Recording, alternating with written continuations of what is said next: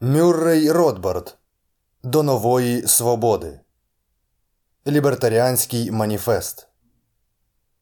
Частина 5. Особиста свобода. Свобода слова.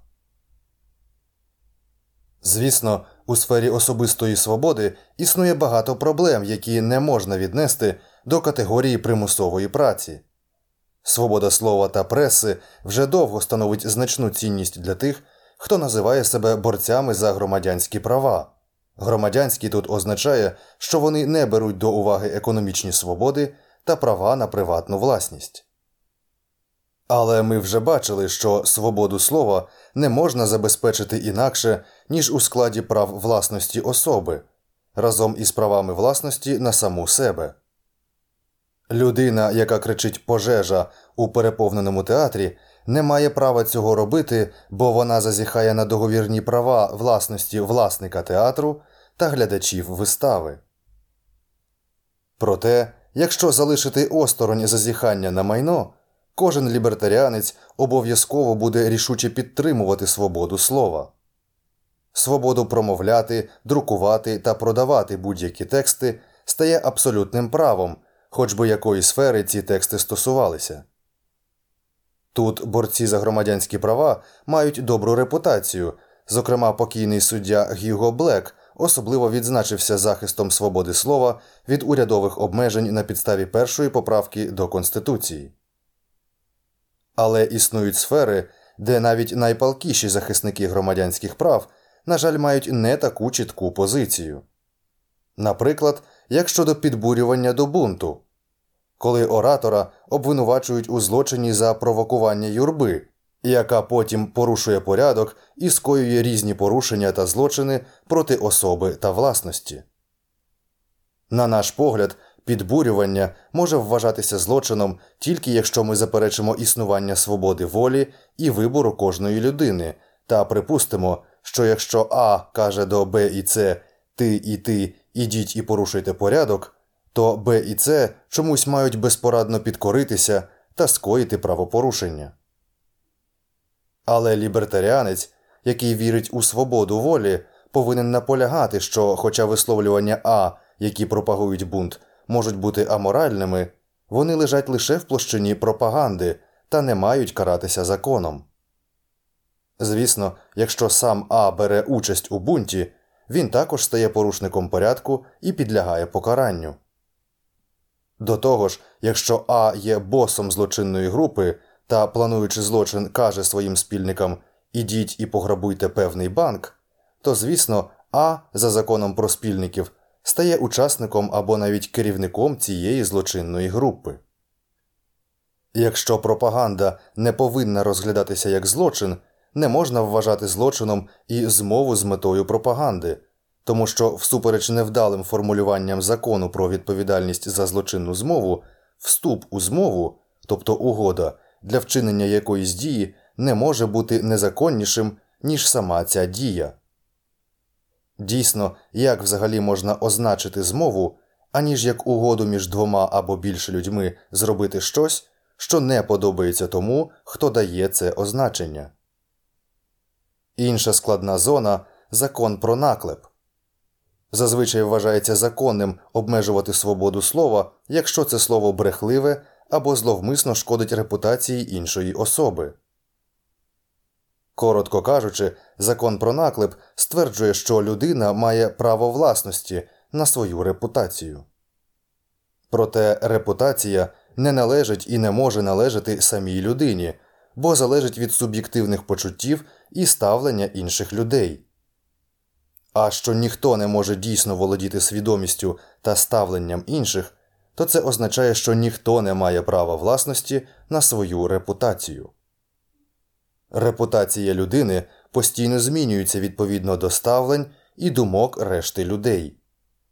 Тому словесний напад на особу не може бути зазіханням на її власність і тому не підлягає обмеженням або правовому покаранню. Звісно, висувати облудні звинувачення проти іншої людини аморально, але знов таки моральне і законне для лібертаріанця абсолютно різні категорії. Крім того, з прагматичного боку, якби законів про наклеп не було, люди були б набагато менш схильні вірити обвинуваченням, не підтвердженим документально, аніж тепер. Сьогодні, якщо когось звинувачують у якійсь ваді чи злодіянні, люди зазвичай вірять у це, бо якби звинувачення були неправдиві, чому обвинувачуваний не подав у суд за наклеп. Закон про наклеп, звісно, тому дискримінаційний проти бідних, бо людина із недостатніми фінансовими ресурсами навряд чи така ж готова вести дорогий судовий процес у справі про наклеп, як і забезпечена. До того ж, багатії тепер можуть використовувати закони про наклеп задля залякування бідних, обмежуючи цілком обґрунтовані обвинувачення та висловлювання загрозою подати на своїх бідніших опонентів у суд за наклеп. Парадоксально, але людина з обмеженими ресурсами з більшою імовірністю постраждає від наклепу та від обмеження у своїх висловлюваннях за нинішньої системи, ніж у світі, де не існувало б законів про наклеп і дефамацію. На щастя, в останні роки закони проти наклепу поступово послаблюються, тому тепер можна енергійно і гостро критикувати державних посадовців і публічних осіб не ризикуючи наразитися на дорогий судовий позов або правове покарання. Ще одна дія, яку слід повністю звільнити від обмежень бойкот. Під час бойкоту людина або група людей використовує свою свободу слова, щоб закликати інших припинити купувати чиюсь продукцію із будь-яких причин, важливих чи тривіальних. Якщо, наприклад, кілька людей із будь-якої причини організовують кампанію, закликаючи споживачів не купувати пиво певної марки, це знов таки чиста пропаганда, до того ж абсолютно законної дії, відмови від купівлі пива. Успішний бойкот може мати неприємні наслідки для виробників пива, але це повністю нормально в умовах свободи слова та прав приватної власності. Виробники пива ризикують, покладаючись на вільний вибір споживачів. В свою чергу, споживачі мають право дослухатися до будь-чиїх порад на власний вибір. Проте наше трудове законодавство обмежує права профспілок організовувати бойкоти проти комерційних компаній. Також за нашим банківським законодавством незаконно поширювати чутки про неплатоспроможність банку. Це очевидний приклад того, як уряд надає банкам особливі привілеї, забороняючи свободу слова тим, хто протестує проти користування їхніми послугами. Особливо гостре питання пікетів і демонстрацій. Звісно, свобода слова передбачає свободу зібрань, тобто свободу збиратися разом та висловлювати свої думки спільно з іншими. Але ситуація ускладнюється коли питання торкається використання вулиць. Ясно, що пікетування незаконне, коли, як це часто буває, воно використовується для блокування доступу до приватної будівлі чи фабрики, або коли пікетувальники загрожують насильством тим, хто перетне лінію пікету. Також ясно, що сидячі демонстрації протесту незаконне порушення права приватної власності. Але навіть законність мирного пікетування не очевидна, бо це частина ширшої проблеми хто вирішує, як використовувати вулиці. Ця проблема випливає із того факту, що майже всі вулиці належать муніципальній владі. Але влада, не будучи приватним власником, не має ніяких критеріїв для надання дозволів на використання вулиць тому будь-яке її рішення буде довільним. Припустимо, наприклад, що клуб любителів гліциній хоче провести вуличну демонстрацію на честь цих квітів. Поліція забороняє демонстрацію, заявляючи, що вона заважає дорожньому рухові. Захисники громадянських прав автоматично запротестують проти несправедливого порушення права на свободу слова любителів гліциній. Але поліція також має абсолютно обґрунтовану позицію адже демонстрація дійсно може призвести до заторів на вулицях, а влада несе відповідальність за підтримку дорожнього руху. Яке рішення тут ухвалити? Хоч би що вирішила влада, це зачепить права певної категорії платників податків. Якщо вона вирішить дозволити демонстрацію, це зачепить права водіїв чи пішоходів, а якщо ні, то любителів гліциній. У будь-якому разі сам факт ухвалення рішення владою створює неминучий конфлікт щодо того, хто з платників податків і громадян може використовувати урядовий ресурс. Лише той факт, що уряд володіє вулицями і контролює їх, робить цю проблему нерозв'язною і приховує її справжнє розв'язання. Річ у тому, що рішення щодо того, як використовувати ресурс, ухвалює його власник. Власник друкарського верстата вирішує, що буде на ньому друкуватися, а власник вулиць вирішує, як ними користуватися. Коротше кажучи, якби вулиці перебували у приватній власності, і клуб любителів гліцинії попросив би дозволу використати п'яту авеню для своєї демонстрації, тоді власник п'ятої авеню вирішував би, чи здати вулицю в оренду під демонстрацію, чи залишити її вільною для дорожнього руху.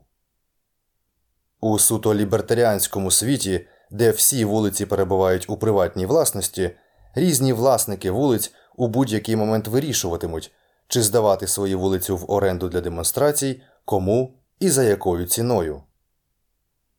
Тоді стало би ясно, що йдеться не про питання свободи слова чи свободи зібрань, а про питання прав власності, права якоїсь групи запропонувати взяти вулицю в оренду та права власника цієї вулиці прийняти пропозицію чи відмовитись від неї. Свобода радіо і телебачення. Є одна важлива сфера американського життя, у якій справжня свобода слова або преси за нинішньої системи не може існувати. Це галузь радіо і телебачення. У цій сфері федеральний уряд націоналізував радіохвилі, ухваливши принципово важливий закон про радіо 1927 року. Фактично, федеральний уряд взяв на себе право власності на всі радіо і телеканали. Потім він почав на власне бажання надавати ліцензії на використання цих каналів різним приватним станціям. З одного боку, ці станції, отримавши ліцензії безплатно, не повинні були платити за використання дефіцитних радіохвиль, як їм довелося б зробити це на вільному ринку. Вони отримують чималі субсидії, які прагнуть берегти за собою. Проте з іншого боку, федеральний уряд, надаючи ліцензії на радіохвилі, залишає за собою право детально та постійно регулювати діяльність цих станцій. Тому над головою кожної станції висить загроза, що їй не поновлять або навіть призупинять ліцензію. Через це ідея свободи слова на радіо та телебаченні ніщо інше, аніж знущання. Кожна станція зазнає жорстких обмежень і вимушена підлаштовувати свої програми під диктат Федеральної комісії зі зв'язку. Тому кожна станція повинна мати збалансовану програму передач, передавати певний обсяг соціальної реклами, надавати рівний час усім політичним кандидатам на ту саму посаду та для висловлювання політичних переконань, а також цензурувати сумнівні тексти пісень, які вони передають. Багато років жодній станції не дозволялося висловлювати власну думку взагалі. А тепер кожна думка повинна бути врівноважена відповідальним коментарем редакції. Через те, що кожна станція і кожен мовник завжди повинні озиратися через плече на Федеральну комісію зі зв'язку, свобода слова у радіомовленні і телебаченні химерні. Чи варто дивуватися, що навіть коли телеканали висловлюють свою думку щодо спірних питань, ця думка завжди на користь істеблішменту?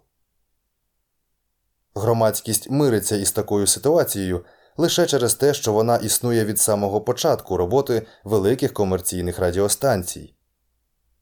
Але що б ми подумали, якби, наприклад, усі газети випускалися за ліцензією, яку видавала Федеральна комісія із преси, та могла втратити цю ліцензію, якби насмілилися висловити упереджену редакційну думку або не надали достатньо місця для соціальної реклами. Чи не стало б це нестерпним, щоб не сказати неконституційним порушенням права на свободу преси? Або уявіть, що всі книговидавці повинні отримувати ліцензію, яка не поновлюється, якщо списки виданих ними книжок не сподобалися Федеральній комісії із книговидання. Те, що ми вважали б нестерпним і тоталітарним для преси та книговидавців, сприймається як належне у тій сфері, яка тепер є найпопулярнішим засобом для вираження думок радіо і телебаченні. Але ж по суті, обидва ці випадки нічим не відрізняються один від одного. Тут ми бачимо одну з критичних вад ідеї демократичного соціалізму, згідно з якою уряд повинен володіти всіма ресурсами і засобами виробництва, але зберігати і підтримувати свободу слова і преси для всіх своїх громадян. Абстрактна конституційна гарантія свободи преси безглузда у соціалістичному суспільстві. Річ у тому, що коли уряд володіє всім газетним папером і друкарськими пресами, він, як власник, все одно буде вирішувати, як розподіляти цей папір і що на ньому друкувати. Як уряд, власник вулиць має вирішувати, як ці вулиці будуть використовуватися. Так само і соціалістичному урядові доведеться вирішувати, як розподіляти газетний папір та інші ресурси, необхідні для свободи слова і преси, зали для зібрань, друкарські машини, вантажівки тощо. Будь-який уряд може присягатися у своїй відданості свободі преси, але не давати весь газетний папір лише своїм захисникам і прихильникам. Свобода преси у таких умовах виявляється знущанням. Крім того, навіщо соціалістичному уряду взагалі надавати значні обсяги дефіцитних ресурсів антисоціалістам? У таких умовах справжня свобода преси неможлива. Яке ж рішення для радіо і телебачення? Рішення просте застосовувати до цих медіа той самий підхід щодо преси та книговидавців.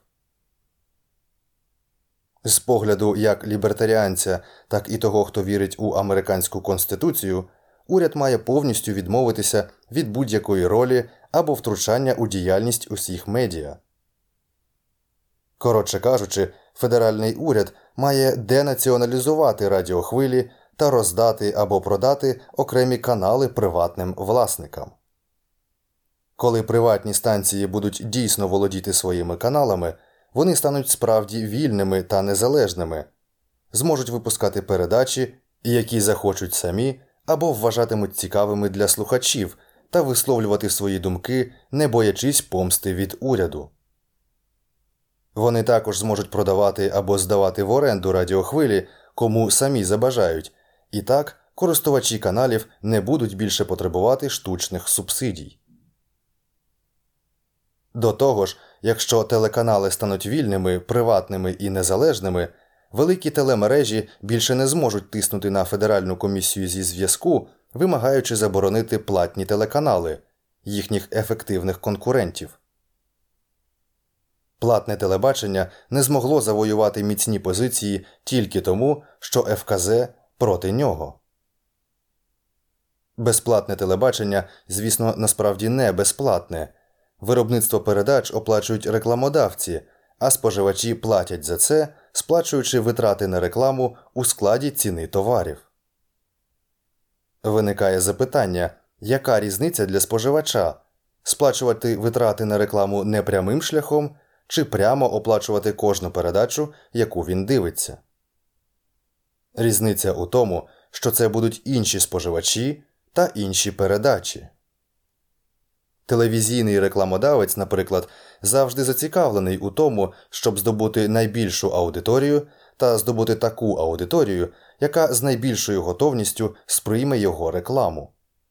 Тому всі програми будуть спрямовані на найнижчий спільний знаменник в аудиторії зокрема на найсприятливіших до реклами глядачів, тобто таких, хто не читає газети чи журнали, щоб реклама не дублювала ті оголошення, які він у них бачить. Внаслідок цього передачі безплатного телебачення зазвичай позбавлені уяви, невиразні і одноманітні. Платне телебачення означатиме, що кожна передача шукатиме власний ринок і створиться багато спеціалізованих ринків для різних аудиторій, так само як багато прибуткових спеціалізованих ринків з'явилося у сфері видавництва журналів і книжок. Якість передач підвищиться і вони стануть набагато різноманітнішими. Насправді, загроза конкуренції із боку платного телебачення має бути достатньо високою, бо телемережі роками лобіюють продовження його заборони. Але, звісно, на дійсно вільному ринку зможуть і будуть конкурувати обидві форми телебачення разом із кабельним та іншими формами телебачення, які ми ще не можемо собі уявити. Один із поширених аргументів проти приватної власності на частоти телеканалів те, що їхній діапазон обмежений, тому ці частоти мають належати урядові, який буде їх справедливо розподіляти. Для економіста цей аргумент безглуздий, адже всі ресурси обмежені. Насправді будь-який товар, який має ціну на ринку, має її саме тому, що його кількість обмежена. Ми маємо платити певні суми за хліб, взуття, одяг і так далі, тому що їхня кількість обмежена. Якби вони були так само загальнодоступні, як повітря, вони були б безплатними і нікому не довелося би турбуватися про їх виробництво чи розподіл. У галузі преси кількість газетного паперу обмежена, кількість друкарських машин обмежена, кількість вантажівок обмежена і так далі. Що рідкісніші ці ресурси, то вища їхня ціна, і навпаки. До того ж, якщо подивитися із прагматичного боку, доступне набагато більше частот для телеканалів, ніж використовується тепер. Давнє рішення ФКС примусити телеканали використовувати діапазон метрових хвиль замість дециметрових призвело до набагато жорсткішого дефіциту частот, ніж це могло бути у протилежному випадку. Інше популярне зауваження проти приватної власності на канали мовлення полягає у тому, що приватні станції будуть заважати передавати одна одній, і такі перешкоди не дадуть побачити чи почути жодної програми. Але цей аргумент за націоналізацію радіохвиль так само абсурдний, як і твердження, що раз люди можуть їздити на своїх машинах по землі, яка належить іншим людям, це значить, що всі машини та земля мають бути націоналізовані. В обох випадках проблема полягає у тому, щоб суди достатньо чітко розмежували права власності так, щоб будь-яке зазіхання на чужу власність було очевидним і призводило до судового переслідування. Щодо прав на землю, цей процес достатньо ясний. Але річ у тому, що суди можуть застосовувати аналогічний процес для розмежування прав власності в інших сферах радіохвиль, води чи нафтових горизонтів. Щодо радіохвиль, завдання полягає у тому, щоб знайти технологічну одиницю, тобто місце передавання, відстань приймання та ширину діапазону, що забезпечує чистий канал, і потім надати право власності на цю технологічну одиницю. Наприклад, якщо радіостанції Альфа надається право власності на передавання на хвилі 1500 кГц плюс-мінус певну кількість кГц у радіусі 200 миль навколо Детройту, то будь-яка станція, що потім вийде в ефір у Детройті на цій хвилі, підлягатиме судовому переслідуванню через порушення прав власності. Якщо суди виконують завдання з розмежування та захисту прав власності, у цій галузі буде не більше причин очікувати постійних порушень цих прав, аніж у будь-якій іншій. Більшість людей вважає, що радіохвилі були націоналізовані тому, що до закону про радіо 1927 року станції перешкоджали одна одній, і що, зрештою, федеральний уряд був змушений втрутитися і дати лад у радіомовленні. Але це не факт, а історична легенда. Справжня історія прямо протилежна. Адже коли почалися перешкоди через роботу двох станцій на одній частоті, постраждала сторона подала на зазіхачів до суду, а суди почали перетворювати хаос на порядок, дуже успішно застосовуючи у цій новій галузі теорію прав власності на основі загального права, яке багатьма аспектами аналогічна до лібертаріанської теорії. Коротше кажучи, суди почали призначати права власності на радіохвилі їхнім першим користувачам. Тільки коли федеральний уряд побачив імовірність цього розширення приватної власності, він квапливо націоналізував радіохвилі, виправдовуючись нібито хаосом у цій сфері. Щоб повніше описати картину, на початку ХХ століття радіо використовувалося майже винятково для зв'язку кораблів між собою або з берегом. Міністерство ВМС було зацікавлене у регулюванні радіо для забезпечення безпеки на морі, і перший федеральний закон, ухвалений у 1912 році, передбачав тільки, що кожна радіостанція повинна мати ліцензію, видану Міністерством торгівлі. Проте закон не передбачав повноважень для регулювання галузі або ухвалення рішень про відмову у поновленні ліцензії, і коли на початку 1920-х років почалося публічне мовлення, міністр торгівлі Герберт Гувер спробував ввести регулювання. Але судові рішення у 1923 і 26 роках скасували повноваження уряду відкликати ліцензії, відмовляти у їхньому поновленні або навіть вирішувати, на яких частотах повинні працювати станції. Приблизно у той же час суди вже працювали над концепцією права приватної власності на радіохвилі на основі першого використання, зокрема у справі Tribune Co. vs. Oak Leaves Broadcasting Station у окружному суді округу Кук, Іллінойс 1926 рік. У цьому випадку суд постановив, що радіостанція має право власності на хвилі на підставі попереднього використання, і цього було достатньо для того, щоб заборонити новій станції передавати на тій самій хвилі, щоб не створювати перешкод сигналові першої станції. Ось так із хаосу був створений порядок шляхом визначення прав власності. Але саме такий розвиток подій спонукав уряд поквапитися, щоб запобігти йому.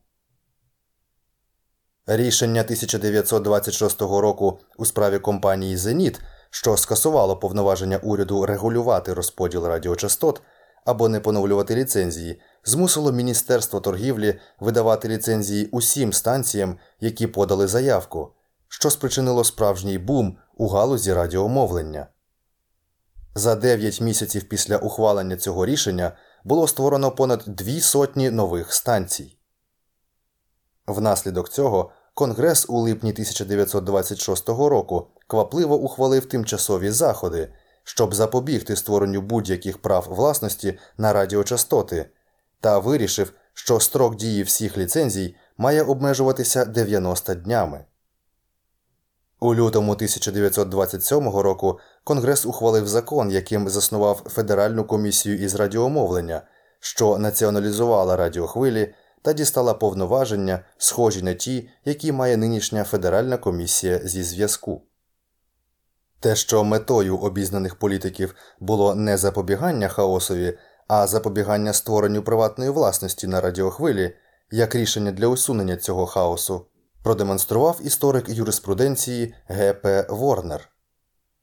Він заявляє, що законодавці, перед якими стояло загальне завдання керування засобами зв'язку, висловлювали серйозні побоювання, що ефективному урядовому регулюванню може заважати зростання частки прав власності, що надаються через ліцензії або права доступу, і що такі франшизи вартістю мільйони доларів можуть бути безстроковими.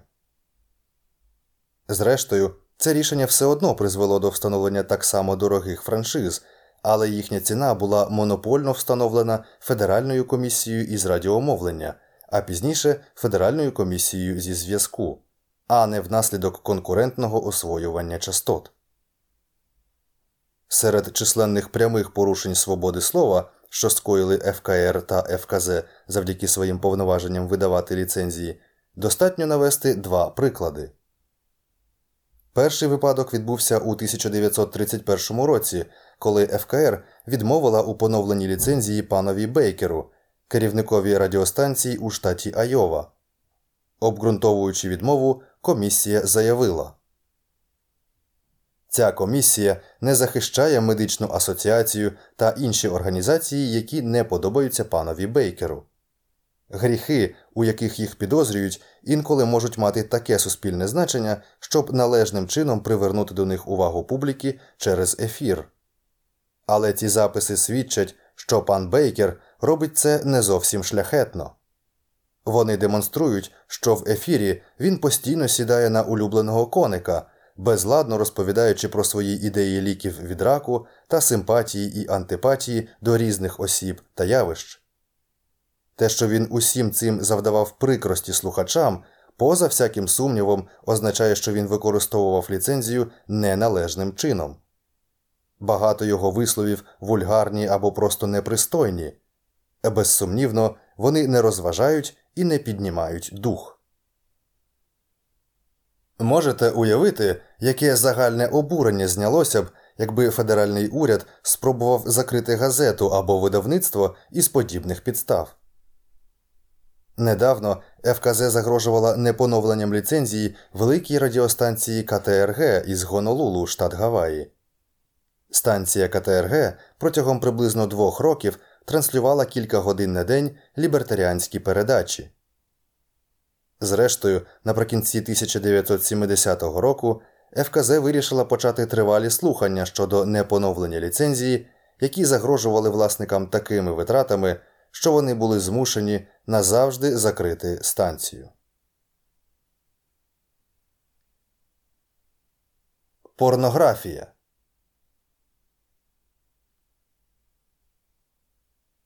Для лібертаріанця суперечки між консерваторами і лібералами щодо законів про заборону порнографії абсолютно не стосуються сутності питання. Консерватори стверджують, що порнографія аморальна розбещує людей і через це має бути заборонена. Ліберали зазвичай заперечують, кажучи, що секс це добре та здорове явище, і тому вплив порнографії може бути лише позитивним. Натомість слід заборонити зображення насильства на телебаченні, в кіно та коміксах. Жодна зі сторін не торкається ключового моменту, а саме, що питання, чи наслідки порнографії добрі, погані чи нейтральні, хоча і цікаве, але не має жодного стосунку до питання, чи слід її забороняти. Лібертаріанець стверджує, що закон не повинен нікому нав'язувати будь-чиє уявлення про мораль. Закон не повинен робити людей добрими, побожними, моральними, пристойними або справедливими, навіть якби це було можливо в реальності. Щодо цього, кожен має вирішувати самостійно. Озброєний насильством закон має захищати людей від незаконного насильства, захищати їх від насильницького посягання на їхню особистість та власність. Але коли уряд дозволяє собі заборонити порнографію, він сам стає справжнім злочинцем, бо порушує права людей виробляти, продавати, купувати або мати у власності порнографічні матеріали. Ми не ухвалюємо закони, щоб робити людей справедливими. Ми не ухвалюємо закони, щоб змушувати людей добре ставитися до сусідів або не гримати на водія автобуса.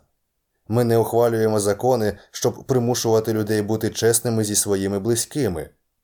Ми не ухвалюємо закони, щоб змусити їх щодня з'їдати певну кількість вітамінів. Так само не справа уряду чи будь-якого судового органу ухвалювати закони проти добровільного виробництва або продажу порнографії. Судові органи не має цікавити, чи порнографія добра, погана чи нейтральна. Те ж саме можна сказати про порнографію насильства, якою нас жахають ліберали. Питання, чи призводить показ насильства на телебаченні до справжніх злочинів, не повинно входити до компетенції держави. Заборона фільмів зі сценами насильства через те, що вони можуть колись підбурити когось на скоєння злочину, це заперечення свободної волі людей та, звичайно, повністю позбавляє права подивитися ці фільми тих, хто не буде скоювати злочинів. Ще важливіше, що така заборона не більше, ба навіть насправді менш виправдана, ніж, як ми зазначали раніше, тюремне ув'язнення всіх чорношкірих підлітків чоловічої статі, бо вони мають більшу схильність до скоєння злочинів, ніж решта населення. Також має бути очевидним, що заборона порнографії порушення прав власності, права виробляти, продавати, купувати і володіти. Консерватори, які закликають до заборони порнографії, здається, не розуміють, що тим самим порушують саму ідею прав власності, яку присягаються захищати. Це також порушення свободи преси, що, як ми бачили, насправді складник загального права приватної власності. Інколи здається, що для багатьох консерваторів, як і для багатьох лібералів, ідеалом було би посадити усіх людей у клітки та примушувати їх робити те, що консерватори чи ліберали вважають моральним. Звісно, ці клітки були б різними на вигляд, але однаковими за сутністю. Консерватор заборонив би незаконний секс, наркотики, азартні ігри і безбожність та примусив би всіх поводитися згідно з його уявленням про моральну та побожну поведінку. Ліберал заборонив би фільми, що зображують насильство, неестетичну рекламу, американський футбол і расову дискримінацію, а в крайньому разі посадив би всіх у камеру скінера для вироблення умовних рефлексів, якою б керував доброзичливий і ліберальний диктатор. Але результат у них був би однаковий звести всіх до нелюдського рівня та позбавити найдорожчої частини людської природи свободи вибору. Камера Скіннера це лабораторний прилад для вивчення поведінки тварин. Він був створений біхевіористом Берресом Фредеріком Скіннером. Камера Скіннера використовується для вивчення навчання, в ході якого набуття нового досвіду та реалізація його у поведінці призводять до досягнення певної мети і для вивчення виробітку умовних рефлексів. Зазвичай являє собою закриту коробку із різними приладами, на які може натискати зачинена всередині тварина. Іронія, звісно, полягає у тому, що, примушуючи людей бути моральними, тобто робити моральні вчинки, консервативні чи ліберальні тюремники насправді позбавили б їх самої можливості бути моральними. Ідея моральності не має сенсу, якщо моральний вчинок не робиться на вільний вибір. Припустимо, наприклад, що деякий ревний мусульманин палко бажає, щоб усі люди тричі на день кланялися у бік Мекки. Припустимо, що для нього це найморальніший вчинок. Але якщо він застосує силу, щоб примусити всіх кланятися у бік Мекки, він позбавить усіх людей можливості бути моральними тобто вільно вибрати кланятися у бік Мекки. Примус позбавляє людину свободи вибору, а отже, і можливості морального вибору. Лібертаріанець, на відміну від багатьох консерваторів і лібералів, не хоче саджати людину у клітку. Чого він хоче для всіх, так це свободи діяти морально чи аморально, як кожен вирішить для себе сам. Закони про секс. В останні роки ліберали, на щастя, почали приходити до висновку, що будь-який акт між двома чи більше дорослими людьми, згодними на це, має бути законним. На жаль, ліберали ще не поширили цей критерій на торгівлю та обмін, бо якби вони це зробили, то наблизилися б до перетворення у справжніх лібертаріанців адже лібертаріанець якраз і зацікавлений в узаконенні усіх видів відносин між згодними на них дорослими людьми. Ліберали також почали закликати до скасування злочинів без жертв, що було б чудово, якби жертви означувалися із більшою точністю як жертви агресії. Оскільки секс це суто приватна сфера життя то ідея, що держава може мати право законодавчо регулювати та обмежувати сексуальну поведінку, недопустима жодним чином. Хоча саме це завжди було однією із улюблених забав держави.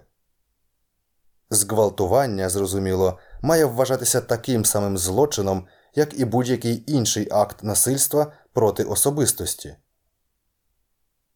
Досить дивно, що добровільні сексуальні практики держава часто оголошувала незаконними та карала, але водночас ставлення влади до засуджених насильників було і залишається набагато м'якшим, аніж до злочинців, засуджених за інші форми заподіяння тілесних ушкоджень.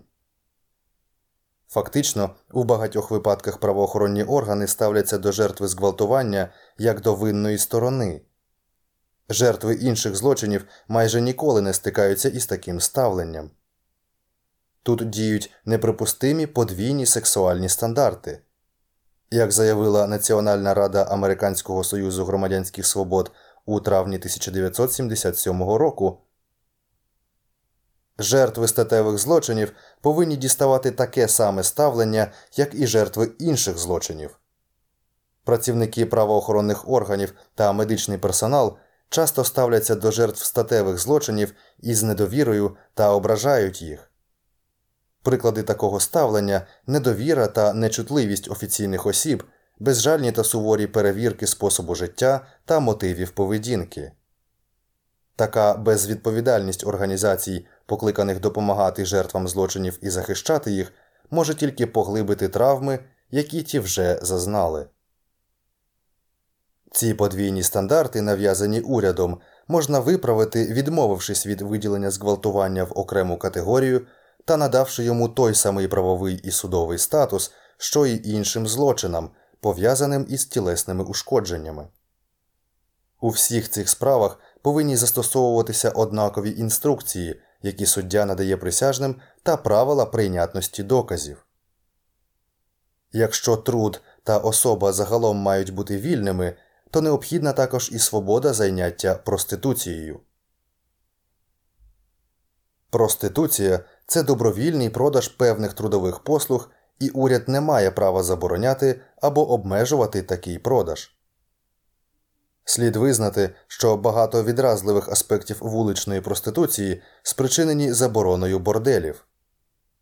Через те, що мадам, що керували будинками розпусти, намагалися завоювати прихильність клієнтів у довгостроковій перспективі, борделі конкурували між собою, щоб надавати якісні послуги та будувати імідж бренду. Заборона борделів змусила проституцію перетворитися на чорний ринок, ненадійне заняття із відповідними ризиками та падінням якості. Останнім часом поліція Нью-Йорку почала застосовувати жорсткі заходи проти проституції, пояснюючи це тим, що це заняття вже не злочин без жертв, бо багато проституток скоюють злочини проти своїх клієнтів. Але якщо заборонити заняття, що можуть бути пов'язані зі злочинами, то так само можна виправдати сухий закон, адже багато бійок починається у барах. Відповідь полягає не у тому, щоб забороняти добровільну та цілком законну діяльність, а в тому, щоб поліція запобігала скоєнню справжніх злочинів. Слід розуміти, що захист свободи заняття проституцією для лібертаріанця жодною мірою не означає захисту самої проституції. Коротше кажучи, якщо надто пуританський уряд вирішив би заборонити усю косметику, лібертаріанець закликав би до легалізації косметики, але це в жодному разі не означало б, що сам він виступає за чи проти використання косметики. Навпаки, залежно від власних етичних чи естетичних уподобань, він цілком би міг агітувати проти використання косметики після її легалізації. Його зусилля завжди мають на меті переконати, а не примусити. Якщо секс повинен бути вільним, то контроль народжуваності, звісно, також має бути вільним. На жаль, для нашого суспільства характерно, що ледве контроль народжуваності став законним, то люди, у цьому разі ліберали, почали агітувати за те, щоб зробити його обов'язковим. Звісно, якщо у моїх сусідів народиться дитина, це може добре чи погано вплинути на моє життя. Але, зрештою, будь-які вчинки усіх людей можуть вплинути на когось. Для лібертаріанця це навряд чи виправдовує застосування сили, яку можна використовувати лише для опору насильства або його стримування. Для кожної жінки не існує особистішого права, дорогоціннішої свободи, аніж вирішити, народжувати чи не народжувати дитину, і будь-який уряд, який намагається позбавити її цього права, абсолютно тоталітарний. Крім того, якщо якась родина має більше дітей, ніж може нормально утримувати, основний тягар цього лягає на саму цю родину, тому майже завжди бажання зберегти високий рівень стандартів життя призведе до добровільного зменшення народжуваності дітей. Це призводить нас до складнішого питання абортів. Лібертаріанець не може просто взяти і відкинути заперечення католиків проти абортів, навіть якщо вони будуть зрештою визнані необґрунтованими. Сутність цих заперечень, які у суто теологічному сенсі зовсім не католицькі, полягає у тому, що аборт знищує людське життя, і тому це убивство, яке не може бути виправдане. Ба більше, якщо аборт це дійсно убивство, то католик чи будь-хто інший, хто поділяє цю думку, не може просто знизати плечима та сказати, що не можна нав'язувати католицькі погляди не католикам. Убивство це не вираження релігійних переваг. Ми не можемо в ім'я свободи релігії дозволити будь-якій секті убивства, тому що того вимагає її віра. Тоді найважливішим питанням буде таке чи слід вважати аборт убивством. Більшість дискусій із цього приводу загрузає у несуттєвих дрібницях щодо того, коли починається людське життя і чи можна вважати плід живим. Усе це не має жодного стосунку до проблеми законності і знов таки неморальності аборту.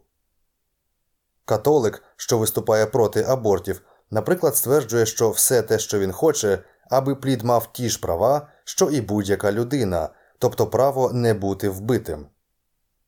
Але тут йдеться про дещо більше, і це найважливіше міркування. Якщо ми вважаємо, що плід має ті самі права, що і людина, то запитаємо, яка людина має право жити як непрошений паразит усередині тіла іншої людини? У цьому суть цієї проблеми. Абсолютне право власності кожної людини, а звідси і кожної жінки, на своє тіло. Роблячи аборт, мати видаляє зі свого тіла небажаний об'єкт. Якщо плід гине, це не спростовує того, що жодна істота не має права жити всередині чийогось тіла як непрошений паразит. Часто зауважують, що мати або сама хотіла, щоб плід опинився в її тілі, або принаймні несе за це відповідальність, але це також не стосується справи. Навіть якщо мати спочатку хотіла дитину, вона, як власник свого тіла, має право передумати та позбутися її. Якщо держава не повинна карати за добровільні сексуальні стосунки, вона також не має дискримінувати жодну стать. Закони про підтримку жінок це очевидно дискримінація проти чоловіків або інших груп під час працевлаштування, приймання на навчання або в інших випадках застосування цієї прихованої системи квот. Але протекціоністське трудове законодавство, яке начебто має піклуватися про жінок, насправді також дискримінує їх, забороняючи працювати у певні години або займатися деякими видами діяльності. Ці закони не дають жінкам користуватися особистою свободою вибору і самим вирішувати, чи займатися цією діяльністю або працювати в ці начебто обтяжливі години. Так, уряд не дає жінкам вільно конкурувати із чоловіками у цих галузях. Підсумовуючи вище сказане, платформа лібертаріанської партії 1978 року чітко і доречно викладає лібертаріанську позицію щодо урядової дискримінації за статтю чи іншими ознаками. Закони США, будь-якого окремого штату чи місцеві закони не повинні позбавляти чи обмежувати права жодної людини з огляду на стать, расу, колір, релігію, вік, національне походження чи сексуальну орієнтацію. Прослуховування телефонних розмов прослуховування телефонних розмов, мерзенне порушення недоторканості приватного життя та права власності, що безсумнівно має бути заборонене як агресивний акт. Мало хто стане виправдовувати прослуховування чужих телефонних розмов приватними особами. Суперечки виникають, коли дехто стверджує, що поліціянти повинні мати право прослуховувати розмови осіб, яких вони підозрюють у злочинах. Інакше як спіймати злочинців. По-перше, із прагматичного боку, прослуховування рідко ефективне у розслідуванні таких одиничних злочинів, як пограбування банку. Прослуховування телефонних розмов зазвичай використовується у справах, де бізнес має регулярну та постійну основу, як от наркотики чи азартні ігри, і тому вразливий для шпигунства та підслуховування. По-друге, ми все ще вважаємо, що зазіхати на власність людини, не засудженої як злочинець, само собою є злочином. Цілком може бути правдою, наприклад, що якби уряд найняв 10 мільйонів шпигунів для прослуховування телефонних розмов усього населення, загальна кількість приватних злочинів зменшилася б, так само, як і в разі тюремного ув'язнення всіх мешканців гетто чи підлітків хлопців.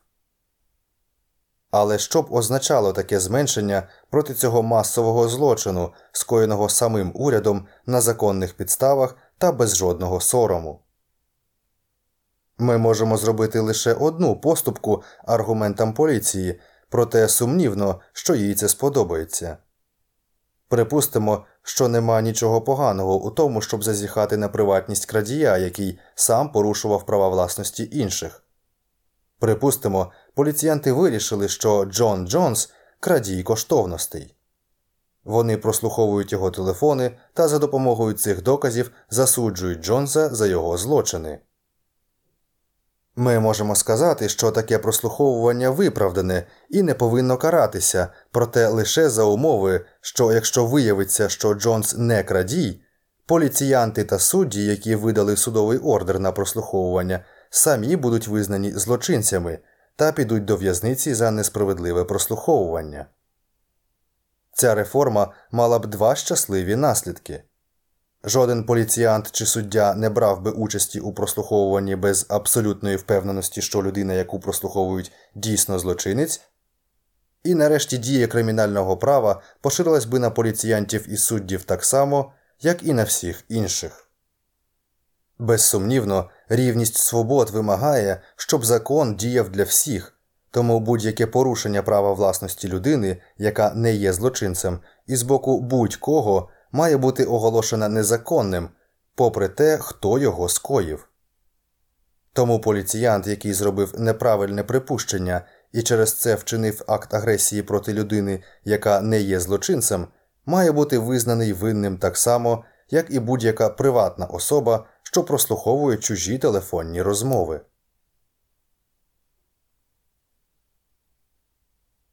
Азартні ігри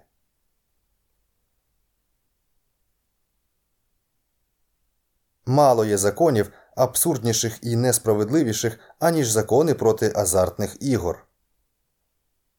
По-перше, зрозуміло, що цей закон неможливо виконати. Якби будь-яке парі щодо результату футбольного матчу, виборів чи взагалі будь-чого було незаконне, для застосування такого закону знадобилося би багатомільйонне гестапо, щоб шпигувати за всіма та винюхувати кожне парі. А щоб стежити за цими шпигунами та перевіряти, щоб їх не перекупили, знадобиться іще одна величезна команда супершпигунів. Консерватори люблять спростовувати такі заперечення, їх висувають проти законів, що забороняють сексуальні схильності, порнографію, наркотики тощо. Тим, що заборона вбивств також не може бути втілена в життя повністю, але відмовитися від цього закону ніхто не пропонує. Проте цей аргумент ігнорує дуже важливий момент. Більшість населення, як інстинктивні лібертаріанці, відчуває відразу до убивств, засуджує та не скоює їх. Тому цю заборону цілком можна втілити в життя. Але ця більшість населення не має такої впевненості щодо злочинності азартних ігор і тому продовжує грати в них, що робить закон цілковито нездійсненним. А що закони проти приватних парі неможливо втілити в життя, то влада вирішила зосередитися на деяких добре помітних формах азартних ігор та обмежити свою діяльність ними. Рулетка, букмекери, ставки на цифри коротше, ті азартні ігри, що відбуваються досить регулярно. Тим самим ми отримали своєрідне і абсолютно необґрунтоване етичне судження. Рулетка або тоталізатор на бігах якимось чином виявляються моральним злом, тому проти них слід кинути усю міць поліції, а децентралізовані парі виходить морально прийнятні, і про них можна не турбуватися.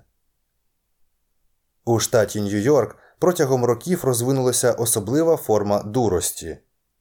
До недавнього часу усі види ставок на кінські перегони були незаконними за винятком ставок, що зроблені безпосередньо на іподромі. Чому поставити на коня на іподромі Акведук або Белмонт є цілком морально і законно, а зробити ставку на ті самі перегони у дружнього букмекера неподалік від свого дому гріх зрозуміти неможливо. Єдине пояснення цей закон призначений примусити тих, хто закладається, набивати скарбницю іподрому. Нещодавно з'явилося іще одне новозаведення. Міська влада Нью-Йорку вирішила сама зайнятися гральним бізнесом, і тепер дозволено робити ставки у муніципальних конторах, тоді як користуватися послугами конкурентних приватних букмекерів усе ще грішно та протизаконно. Очевидно, що ця система спочатку була призначена, щоб створювати особливі привілеї для іподромів, а потім для муніципальної букмекерської контори.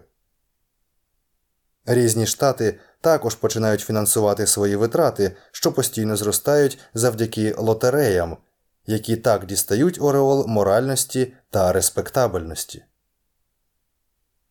Стандартний аргумент за заборону азартних ігор звучить так. Якщо бідному робітникові дозволити грати в азартні ігри, він марно продує всю зарплату і залишить свою родину у злиднях. Навіть не враховуючи те, що він може програти гроші, заклавшись зі своїми друзями, цей патерналістський і диктаторський аргумент досить курйозний. Він дає змогу довести надто багато. Якщо ми мусимо заборонити азартні ігри, бо маси можуть витратити занадто багато коштів. Чому б тоді не заборонити багато інших товарів масового споживання? Зрештою, якщо робітник вирішить просадити свою зарплату, у нього для цього буде багато нагод. Він може недалекоглядно витратити забагато на телевізор, стереосистему, алкогольні напої, бейсбольну амуніцію та безліч інших товарів. Логіка заборони грати в азартні ігри для блага самої людини чи її сім'ї веде прямо до тієї тоталітарної клітки, де добрий татусь уряд каже їй, що сама вона має робити, як витрачати свої гроші, скільки вітамінів їсти, та змушує її коритися вимогам держави. Наркотики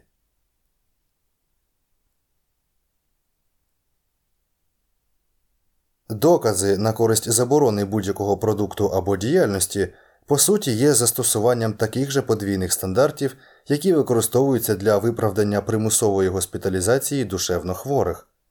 Вони завдають шкоди людині або призводять до скоєння злочинів проти інших. Цікаво, що загальний і виправданий страх перед наркотиками спричинив ірраціональну пристрасть більшості населення до їхньої заборони. Аргументи проти заборони наркотичних і галюциногенних засобів набагато слабші, аніж докази проти сухого закону, експерименту, який, сподіваємося, був назавжди дискредитований у лихих 20-х. Адже, хоча наркотики безумовно шкідливіші за алкоголь, останній також є шкідливим, а забороняти щось через можливу шкоду для споживача це прямий шлях до нашої тоталітарної клітки де людям забороняють їсти цукерки та змушують споживати йогурт для їхнього ж блага. Але якщо взяти набагато важливіший аргумент щодо шкоди іншим людям, алкоголь набагато частіше призводить до злочинів чи автокатастроф, аніж наркотики, від яких споживачі стають надзвичайно спокійними та пасивними. Звісно, існує дуже міцний зв'язок між залежністю та злочинністю, але цей зв'язок спростовує будь-які аргументи на користь заборони наркотиків. Злочини скоюють наркозалежні, яких штовхає на крадіжки висока ціна наркотиків, котра спричинена самою забороною.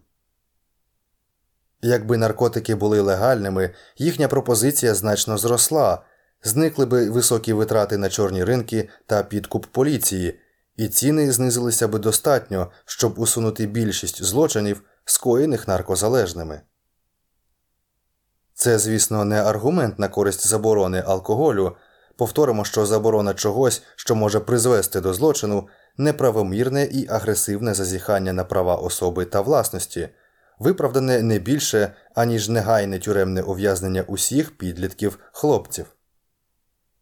Закон повинен забороняти лише явне скоєння злочину, а для подолання злочинів, скоєних під дією алкоголю, треба старанніше боротися із самими злочинами, а не забороняти алкоголь. Це також дасть додатковий сприятливий результат зменшення кількості злочинів, скоєних не під дією алкоголю. Патерналізм у цій сфері походить не лише від правих. Цікаво, що, хоча ліберали зазвичай виступають за легалізацію марихуани, а інколи і героїну, вони прагнуть поставити поза законом цигарки, бо ті часто викликають рак.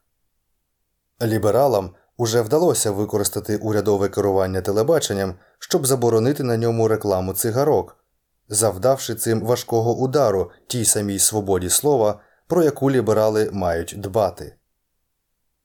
Повторимо іще раз кожен має право вибору. Ведіть пропаганду проти цигарок скільки хочете, але дайте людині вільно керувати своїм життям. Інакше можна так само заборонити решту речей, які спричиняють рак, наприклад, тісне взуття, погано припасовані зубні протези, надмірне перебування на сонці, а також надмірне споживання морозива, яєць і масла, що може призвести до захворювання серця. А якщо ці заборони виявиться неможливо реалізувати, знову таки логіка вимагає посадити людей у клітки, щоб там вони отримували правильну кількість сонячного проміння, здорову дієту, добре припасоване взуття і так далі.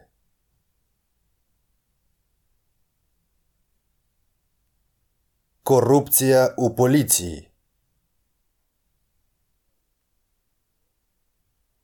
Восени 1971 року комісія КНАПа зосередила увагу громадськості на проблемі широкомасштабної корупції у поліції міста Нью-Йорк.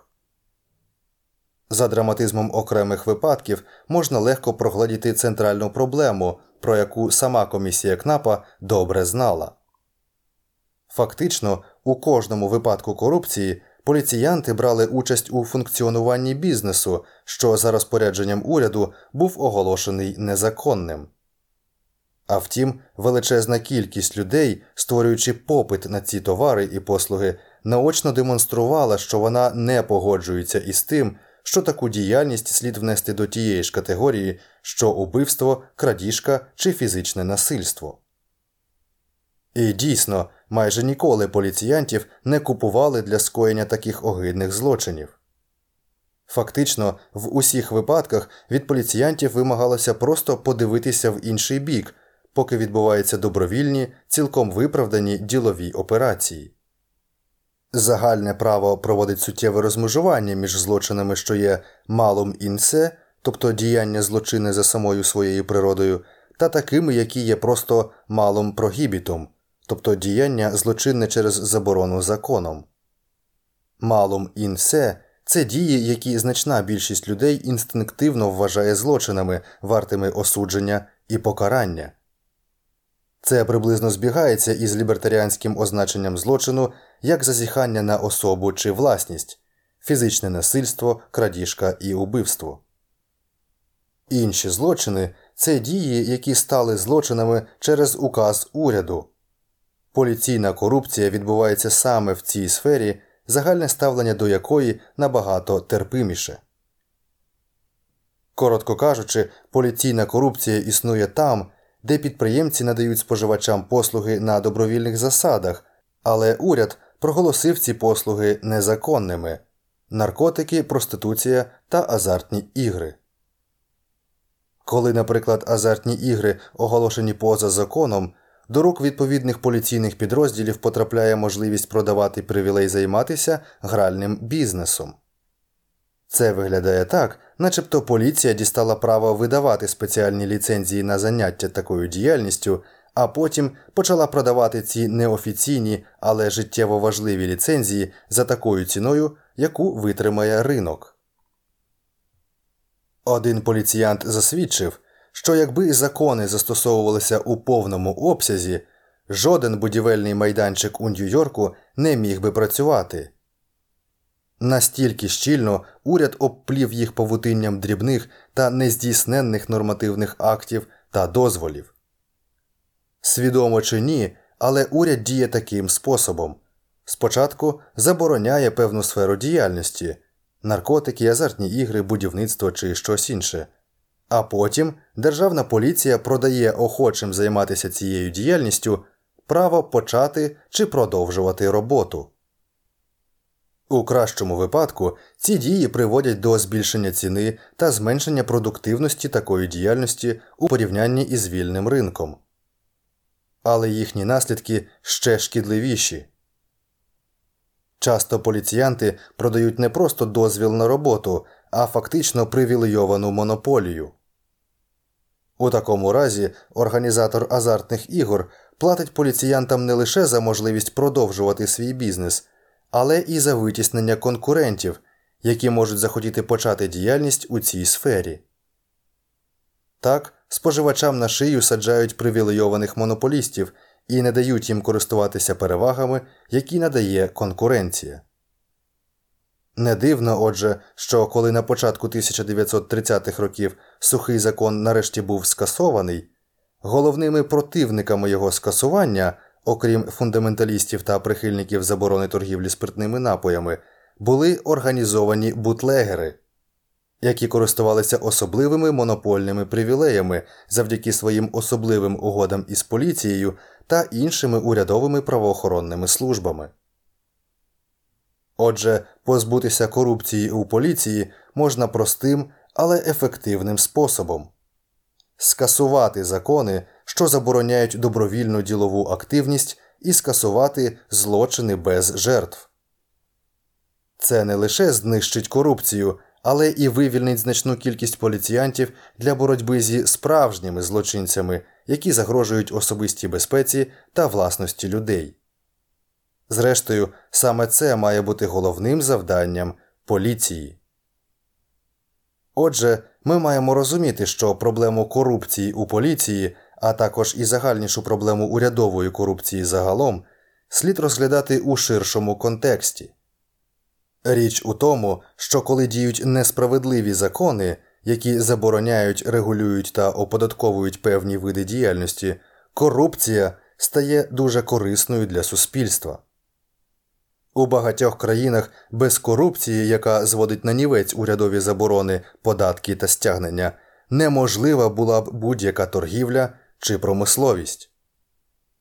Корупція змащує колеса торгівлі.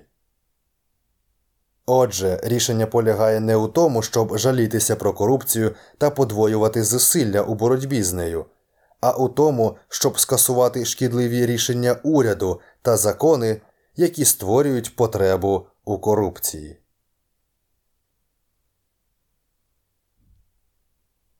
Закони про зброю Щодо більшості напрямків діяльності, описаних у цьому розділі, ліберали зазвичай виступають за свободу торгівлі та діяльності, а консерватори прагнуть невблаганного застосування законів та максимальних покарань для порушників. Утім, у питанні законів про вогнепальну зброю їхні позиції дивовижним чином змінюються на протилежні. Щоразу, коли вогнепальна зброя використовується у насильницькому злочині, ліберали із подвійною енергією починають агітувати за суворі обмеження або навіть повну заборону приватного володіння зброєю. а консерватори виступають проти таких обмежень, вчись на особисту свободу. Якщо, як вважають лібертаріанці, кожна людина має право власності на свою особу і майно, із цього випливає, що вона має право застосовувати насильство, щоб захиститися від насильницьких злочинних нападів. Але з якоїсь дивної причини ліберали регулярно намагаються позбавити невинних людей засобів захисту від агресії. Дарма що друга поправка до Конституції гарантує, що право народу мати і носити зброю не повинно обмежуватися, уряд систематично підриває це право. У штаті Нью-Йорк, як і в більшості інших штатів, закон Салівана забороняє носіння прихованої зброї без ліцензії, виданої органами влади. Цей антиконституційний указ не лише суттєво обмежує носіння зброї, а ще і застосовується урядом для заборони майже будь-яких предметів, що можуть слугувати зброєю, навіть таких, які можна застосовувати лише для самозахисту. Внаслідок цього потенційним жертвам злочинів забороняється мати при собі ножі, газові балончики, ба навіть капелюшні шпильки.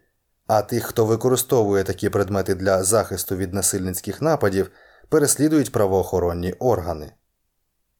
У містах ця заборона прихованої зброї фактично позбавила жертв будь-яких засобів захисту від злочинів.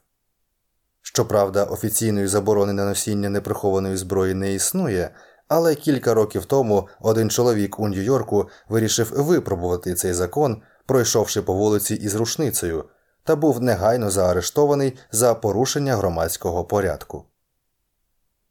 Крім того, жертви стриножені положеннями законів, які забороняють застосування надмірної сили для самозахисту. Злочинець автоматично дістає перевагу суто завдяки чинній правовій системі. Має бути очевидним, що жоден фізичний предмет сам по собі не агресивний. Будь-який предмет, пістолет чи палицю можна застосовувати для нападу, для захисту чи для багатьох інших цілей, не пов'язаних зі злочинами. Заборона чи обмеження купівлі і володіння зброєю виправдана не більше, аніж заборона володіти ножами, палицями, капелюшними шпильками чи камінням. А як заборонити всі ці предмети та як реалізувати цю заборону, якщо вона буде прийнята? Замість полювання на невинних людей, які мають при собі різні предмети, закон має зосередитися на боротьбі зі справжніми злочинцями. Існує ще одне міркування, яке підкріплює наш висновок. Якщо володіння вогнепальною зброєю буде обмежене чи заборонене, немає причин сподіватися, що затяті злочинці будуть звертати увагу на цей закон. Отже, злочинці завжди матимуть змогу купити зброю, лише їхні невинні жертви страждатимуть від турботливого лібералізму, який нав'язує закони проти вогнепальної та іншої зброї. Зброя та інші засоби самозахисту мають бути легальними так само, як наркотики, азартні ігри та порнографія.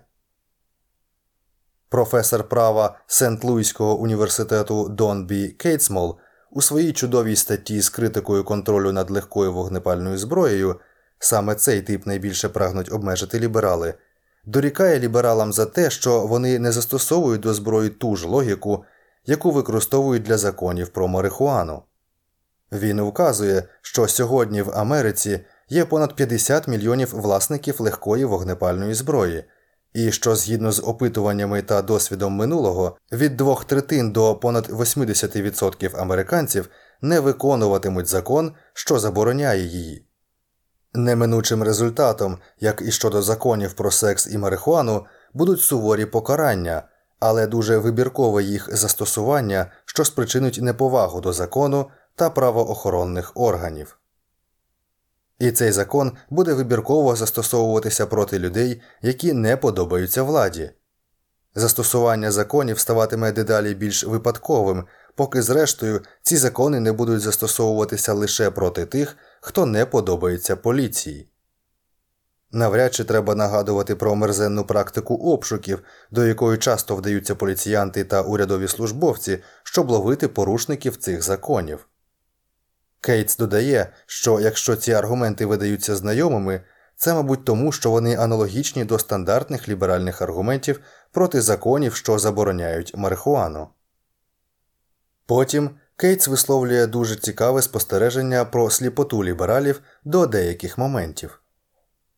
Заборона вогнепальної зброї дітище білих лібералів із середнього класу, які не звертають увагу на становище бідних і представників меншин, що живуть у районах, де поліція махнула рукою на боротьбу зі злочинністю. Таких лібералів не обходили і закони про заборону марихуану у 50-х роках, коли арешти не виходили за межі гетто. У своїх передмістях, що ретельно патрулює поліція, та квартирах, захищених приватними охоронними агентствами, які, звичайно, ніхто не пропонує роззброїти, забудькуваті ліберали висміюють володіння вогнепальною зброєю як анахронізм із часів Дикого Заходу. Кейтс показує, що користь самозахисту за допомогою вогнепальної зброї була доведена емпірично. Наприклад, у Чикаго озброєні цивільні за останні 5 років убили втричі більше озброєних злочинців, аніж поліція. А в дослідженні кількох сотень озброєних сутичок зі злочинцями Кейтс виявив, що озброєні громадяни успішніші, ніж поліція. Цивільні змогли затримати, поранити, вбити чи відлякати злочинців у 75% зіткнень, тоді як поліція досягла успіху лише у 61% випадків. Це правда, що жертви, які опираються грабіжникам, із більшою імовірністю будуть поранені, ніж ті, хто залишається пасивним. Але Кейтс звертає увагу на умови, якими зазвичай нехтують. Перше, опір без вогнепальної зброї удвічі небезпечніший для жертви, аніж опір із застосуванням зброї. Та друге, жертва сама вибирає опиратися чи ні, виходячи зі своїх обставин і цінностей. Для білого ліберального викладача із пристойним банківським рахунком головним буде уникнути поранень. Але це неминуче буде менш важливим для людини, що не має постійної роботи або отримує допомогу за безробіття, у якої гробіжники відбирають гроші необхідні, щоб утримувати сім'ю протягом місяця, або для чорношкірого власника магазину, який не має коштів на страхування від грабежу та може буквально втратити свій бізнес через кілька грабежів поспіль. А 1975 року національне опитування власників легкої вогнепальної зброї, проведене організацією Інформація для ухвалення рішень, показало, що серед людей, які мають зброю лише для самозахисту, багато чорношкірих, людей із найнижчим прибутком та громадян похилого віку. Саме цих людей, красномовно попереджає Кейтс, пропонується саджати у тюрму, бо вони наполягають на тому, щоб зберегти єдиний засіб захисту, доступний для їхніх сімей у районах, на які поліція махнула рукою. Як щодо історичного досвіду, чи привели заборони вогнепальної зброї до різкого зменшення насильства у суспільстві, як стверджують ліберали? Докази свідчать про прямо протилежне. Масове дослідження, виконане в університеті Вісконсину восени 1975 року, недвозначно довело, що закони про контроль над вогнепальною зброєю не мають ані окремого, ані сукупного впливу на зменшення кількості насильницьких злочинів.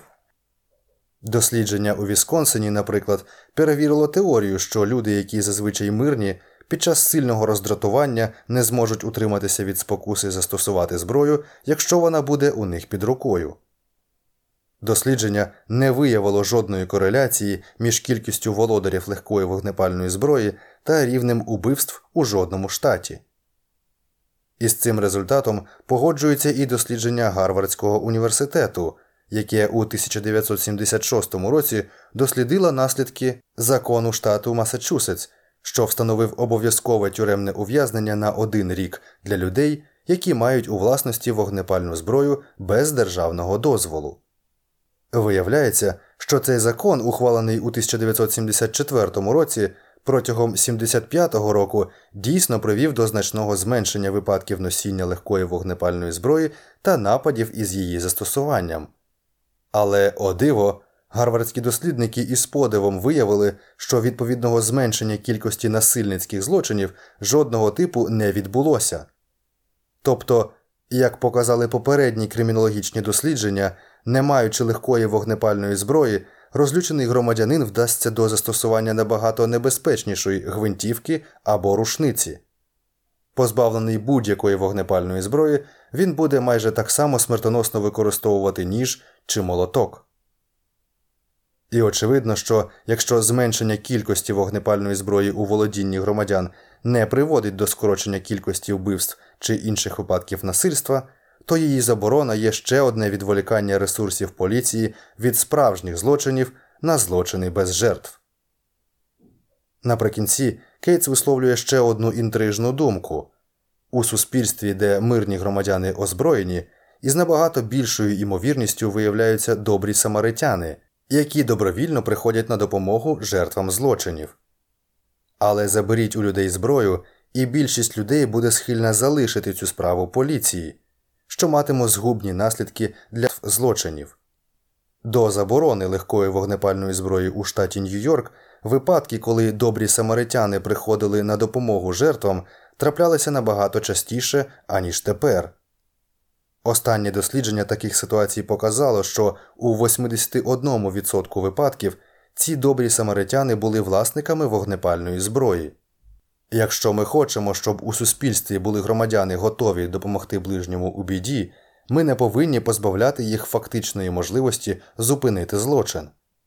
Звісно, верхом абсурду буде роззброювати мирних людей, а потім, як це часто трапляється, обвинувачувати їх у апатії через те, що вони не поспішають на допомогу жертвам злочинних нападів.